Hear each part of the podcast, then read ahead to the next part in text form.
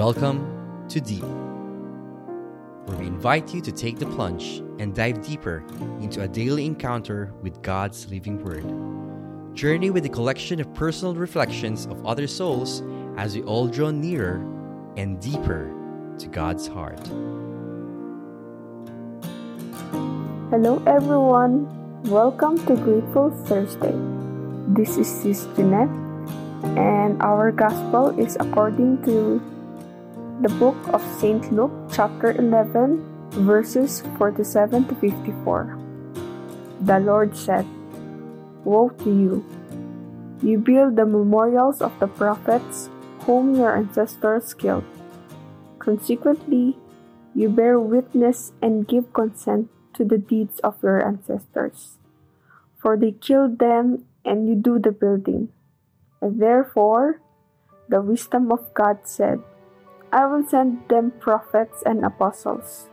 Some of them they will kill and persecute, in order that this generation might be charged with the blood of all the prophets shed since the foundation of the world. From the blood of Abel to the blood of Zachariah, who died between the altar and the temple building. Yes, I tell you this generation will be charged with their blood. Woe to you, scholars of the law! You have taken away the key of knowledge. You yourselves did not enter and you stopped those trying to enter. When he left, the scribes and Pharisees began to act with hostility toward him and to interrogate him about many things, for they were plotting to catch him at something he might say. Brothers and sisters, the gospel of our salvation, praise to you, O Lord Jesus Christ. In today's gospel, it talks about the conflict between Jesus and to the other religious authorities during that time.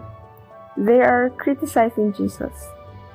For me, today's gospel is about not having a blind eye for the wrongdoings, but instead, we should always do what is right and to teach our fellow men that that is always fair and that every actions will always have their corresponding consequences.